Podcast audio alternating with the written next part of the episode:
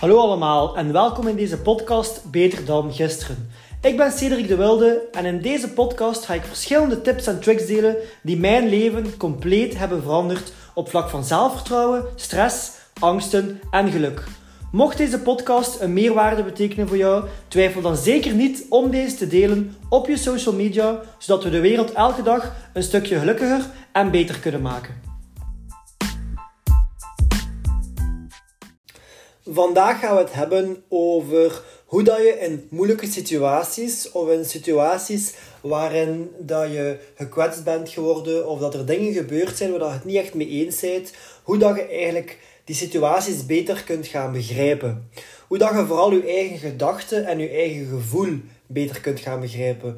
Want als we in onze emotie zitten, dan hebben we soms een tunnelvisie of dan maken we soms alles veel groter dan dat eigenlijk is, waardoor dat we volledig verkeerd reageren of dat we een situatie volledig verkeerd inschatten. Dus daarom is het heel belangrijk dat we een bepaalde skill ontwikkelen om onszelf of om de situatie beter te leren begrijpen als die zich voordoet. En daar, daarvoor ga ik vandaag een aantal vragen geven die je, voor je, die je aan jezelf kan stellen, die je zelf kan oplossen, om de situatie beter te begrijpen en om vooral je eigen emoties en je eigen gedachten beter te begrijpen. Zodat je daarna ook een betere keuze kunt maken of een beter gesprek kunt aangaan met de persoon uh, of met de situatie die zich voordoet. Dus, zoals ik daarnet zei, gaan er soms dingen gebeuren in ons leven waardoor dat we onze eigen gedachten of onze eigen gevoelens niet goed begrijpen of dat we er moeilijk mee kunnen omgaan. Gelijk dat ik zei, een beetje die tunnelvisie of alles veel groter maken dan dat is. Nu, de eerste vraag is eigenlijk heel, een heel belangrijke vraag. En dat is eigenlijk de situatie schetsen zonder je emoties bij te betrekken. En die vraag die, die is simpel. Wat gebeurt er precies? En probeer de situatie een keer objectief te beschrijven zonder oordeel. Dus je kunt je misschien visualiseren dat je iemand zijt los van de situatie, die alles heeft zien gebeuren, die niets kan voelen, maar die gewoon beschrijft wat is er precies gebeurd. Wat is, wat is de situatie? Wat was wat was het gesprek? Of wat heeft een persoon gezegd? Of wat was de aanleiding? Of wat waren de gebeurtenissen? Maakt niet uit. Maar dat zorgt ervoor dat je alles op papier hebt geschreven. En dat je gewoon een keer voor je ziet wat is er precies gebeurd. Nu, de volgende vraag is voor je emoties te identificeren. Dus simpel, wat zijn mijn emoties op dit moment? Hoe voel je precies? Probeer dan een keer ook op te schrijven Voel je verdrietig? Voel je boos? Zijn je angstig? Zijn je verward? Voel je je tekort gedaan? Wat dan ook. Schrijf het op hoe dat je je voelt um, nadat je eerst de situatie hebt opgeschreven. Het is belangrijk om eerst de situatie op te schrijven zonder oordeel. En dan daarnaast te gaan opschrijven hoe voelde u precies bij die situatie. De volgende vraag die je aan jezelf kunt stellen is: wat heeft die emoties getriggerd? Dus stel dat je emotie verdriet is, welk deel van de situatie heeft ervoor gezorgd dat je verdrietig bent geworden? Of als dat boos is, net hetzelfde. Welk deel van je verhaal, welk deel van de situatie heeft ervoor gezorgd dat je boos bent geworden? Of even je boos gemaakt? Dat zorgt er eigenlijk voor dat je de specifieke gebeurtenissen of gedachten kunt identificeren die hebben bijgedragen aan je emoties. Of die hebben bijgedragen aan hoe dat je je op dit moment voelt. De volgende vraag is ook een heel belangrijke vraag. En dat is, wat zijn mijn automatische gedachten? Nu, wat bedoel, ik, wat bedoel ik daar precies mee? Dat is vooral, zijn er bepaalde verhaaltjes aan het maken in je hoofd? Zijn er bepaalde gedachten die eigenlijk niet realistisch zijn? Dus gedachten die door je hoofd gaan, die eigenlijk door niemand bevestigd geweest zijn, of die, waar dan er geen feiten van zijn. Dat, dat, dat je dat meer aanneemt vanuit je eigen onzekerheden, of wat je denkt in de andere persoon zijn plaats. Maar waar er nog geen gesprek over is geweest, of wat niemand nog heeft bevestigd. Heel belangrijk dat je dat ook een keer opschrijft. Wat zijn die gedachten? Wat zijn misschien die verhaaltjes die op dit moment in je hoofd zitten, zonder dat je daar al bevestiging van hebt gekregen? normaal gezien zouden we nu al een veel beter beeld moeten hebben van de situatie, van je emoties en of dat je bepaalde dingen misschien veel groter maakt dan dat ze zijn, of dat je bepaalde verhaaltjes maakt in je hoofd. Want uiteindelijk is dat echt belangrijk, omdat ik dat soms bij mezelf, maar ook bij veel andere mensen zie, dat iets heel klein heel groot wordt, omdat er niet wordt over geschreven, er wordt niet over gebabbeld, er wordt niet over gereflecteerd. Je laat gewoon maar je gedachten zijn gang gaan, maar die verhaaltjes worden altijd maar groter en groter en erger en erger. En om een duur leefde in een situatie of leefde in een bepaald gevoel dat veel groter is dan wat er eigenlijk is gebeurd.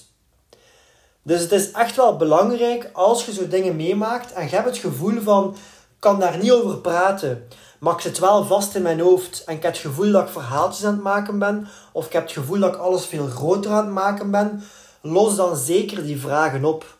Want die kunnen je helpen om een veel beter beeld te krijgen op de situaties, op de situatie, waardoor dat je ook veel meer kans hebt dat je daarna makkelijker kunt praten of makkelijker bepaalde dingen kunt delen en dat de andere persoon u veel beter zal begrijpen, omdat jij ook jezelf begrijpt. In veel, Sorry. In veel gevallen begrijpen mensen ons niet omdat we onszelf niet begrijpen. En daarom dan die vragen ons heel goed kunnen helpen. Nu, nog twee vragen dat je aan jezelf kan stellen. En de eerste is wel een belangrijke, meer om jezelf beter te leren kennen. Hoe dat je reageert op bepaalde emoties. Dus hoe reageerde op boosheid bijvoorbeeld? Stel dat je op dit moment boos voelt, hoe reageerde hij daarop? Wat is je reactie of wat is je gedrag nadat je boos bent geworden? Welke acties doe? Welke gewoontes komen er misschien naar boven? Dat is belangrijk voor jezelf om te begrijpen van wie ben ik in een bepaalde emotie. Wie ben ik als ik boos ben? Wie ben ik als ik teleurgesteld ben? Wie ben ik als ik verdrietig ben? En kan ik daar in de toekomst op andere manieren mee omgaan? Of zijn er daar betere manieren om daarmee om te gaan? Waardoor dat ik die emotie veel, dat die veel minder effect heeft op mij of dat die veel minder lang blijft duren. Want dat is soms het verschil met hoeveel dat je aan je mindset werkt of hoeveel dat je reflecteert, hoe lang dat een emotie blijft aanslepen. Want iedereen wordt boos en iedereen is wel een keer verdrietig, maar bij, bij de ene persoon blijft die emotie heel lang aanslepen. En bij de andere persoon kan die dat heel snel omzetten, omdat hij gewoon weet hoe dat hij daarmee moet omgaan. En die vraag kan u gewoon helpen om bewuster te worden van je gedrag na een bepaalde emotie. En om dan een keer te reflecteren, wat kun je anders doen om sneller uit die emotie te komen en je sneller weer goed te voelen, waardoor je gemakkelijk over kunt babbelen of waardoor dat je het makkelijker kunt oplossen. Nu, en natuurlijk de laatste vraag. Heb je behoefte aan ondersteuning of advies van anderen?